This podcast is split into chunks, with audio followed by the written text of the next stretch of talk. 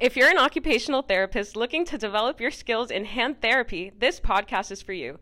Your host, Huang Tran, occupational therapist and certified hand therapist turned serial entrepreneur with her own therapy clinic in Miami.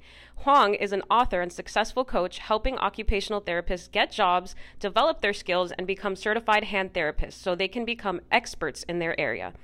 Huang works with occupational therapists from across the United States and around the world. She talks about everything from hand therapy skills, career development, leadership skills, money mindset, and business. You too can become an expert C- uh, certified hand therapist, business owner, and have more choices in your career. Subscribe now. All right, I'm to show you a couple of hands-on manual techniques that I use for the wrist and the forearm. You have a wrist fracture, when they get stiff at the wrist, they can also get stiff in terms of being able to turn their palms up and palms down. So if you can't turn palms up and palms down that well, it can affect how stiff your wrist can stay, right? So when we think about wrist flexion extension, it's not just flexion extension, it has to do with the forearm as well. This is obviously an elbow, but elbows develop really tight supination and pronation, but also wrist flexion extension. So what you'll see a lot of times people sitting at a table and working on the wrist flexion extension. And that's great. You'll see in other videos that I do, it's wonderful, but I also like to do it in a supine position. So come a little closer. And one thing I like to do is I'll put my fingers in between. And what it does is it allows me to control the wrist, right? And I can get really great, if I put palm to palm, if you come from this angle, yeah, put palm to palm, I can really get great wrist extension. So if the metacarpal is here and the carpal is here and this is a radius and this is the ulna, I can put my thenar, what, like crease, eminence, I can put it right here, the wrist, and I can push with one hand, push medially, so push it into the body, and my other hand, so we're going parallel like this, right? So relax.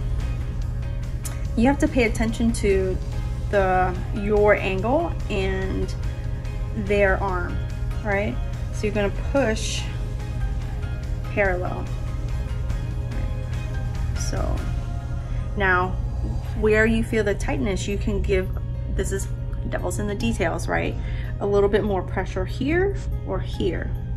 So if I'm trying to work, he's tighter, most people are gonna be tighter on the radial side where your third, your second and third metacarpal meet your carpal bones because the ligaments there are shorter, tighter, stronger. And need a little bit more of a push. So you can angle your hand a little bit more to the radial side and give that a little bit more of a shove. So you're kind of shoving, but like twisting a little bit. Do You see anything? Alivia right? Now, if I wanted to, if they're more stuck here, I can give a little twist more to the ulnar side. So it's about, do I put the pressure going radially or do I put the pressure going ulnarly? So he can feel the push on the ulnar side or he can feel more of the push on the radial side. Feel the difference? It's different, yeah. Yeah, it's different and it feels, and then if I want to more, I'll use my thumb. And here, it's all shoulders oh, shoulder. So my hands don't like have to work as hard because I have to use my hands for other things. So that's one way of differentiating. And if you really want, you if you want to loosen up the wrist, working forearm is going to be really important. Put a little bit of cream on your hands. People have hair. If you're dry and they got hair and you're twisting, look, he's already, that hurts, right? That hurts. So you have to put a little bit of cream and you can when someone cannot turn their palm up none of the skin the fascia the muscles none of that is moving. And in order to get great supination pronation this DRUJ the joint between the radius and ulna they have to move and then the joint up here at the elbow have to move as well. So a lot of times if you're stuck with not being able to get that little bit of wrist extension and flexion better go to the forearm and just start to move the tissue. So I have one stationary hand and one movable hand. So my stationary hand controls the wrist and supports the movement into supination. but my hand, my other hand is moving all the tissue. Alivia. So it should alleviate the tension. Shouldn't be sharp or anything like that. Should alleviate the tension. All right. And if you see, I'm holding and I'm gonna twist and I'm using my body. Look at my feet.